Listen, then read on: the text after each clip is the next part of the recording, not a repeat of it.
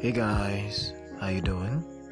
Welcome to another episode of Muse's Lair. I'm your host, Ahmed Flachima Ali, aka The Muse. And um, I want to talk about this, you know, uprising, quote unquote, special packages. Yes. In Hausa, it's called Kayamata.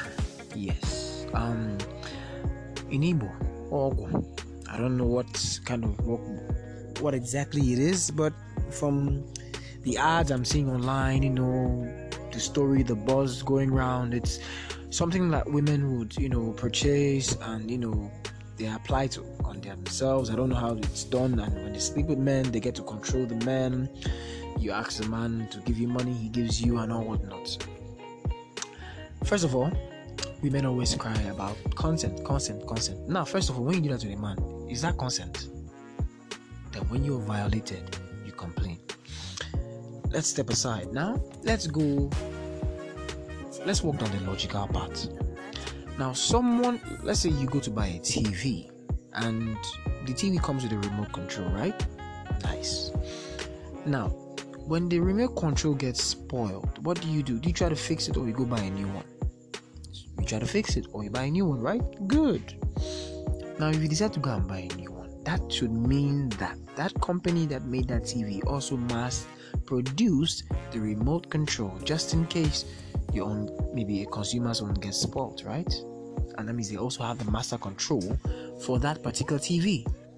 Which now begs the question if these so called vendors are selling these things to you to use and control men, what's to say they don't also have the master key to control the man from wherever they are? Yes, they give it to you, they tell you the process is just, you know, apply, do this, sleep with him, and it'll work. What if they have a way to boycott or boycott the sleeping with the man? Forgive my English. What if they have a way to boycott sleeping with the man and still be able to control him? What then? What's your gain?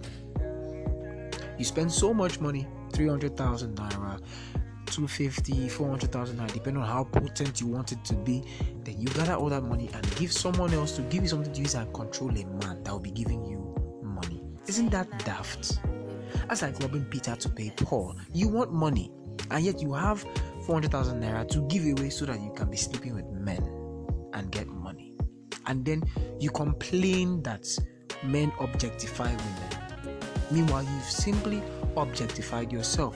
Reduce yourself to a high class prostitute, but this time around, you're controlling the customer. He keeps sleeping with you, and you keep he keeps giving you money. And then you get upset when men see women as you know objects of sexual pleasure. Sleep with her, pay her, and walk away. As in, as in, do you think? Do you like you know? Ah, God. Oh well. I'm not a girl, so I might not really, really understand fully why you would bring yourself down to that level. But something, as in logically, it does not make sense. So I'm not even going to go even the spiritual part because I will not lie to you. I'm not. Go- I'm not an overtly religious human being. No, I am not. I try. I try every day, but I am not overly religious.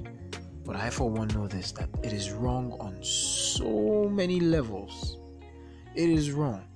If you believe in that sort of thing, fine. That's your life. Remember, karma is a sassy bitch, and she would come for you when you least expect it. Trust me, what goes around comes around. Well, this has just been a brief episode. Yeah, I hope to be more regular from now on. I had to do an account verification here and there, so things will get move smoothly from now on. Once again, I'm your host, Ahami Flachimali, aka The Muse. Remember, treat everyone you meet with love, dignity, and respect, and you might get back in return. Okay, then, I'll catch you on the next one.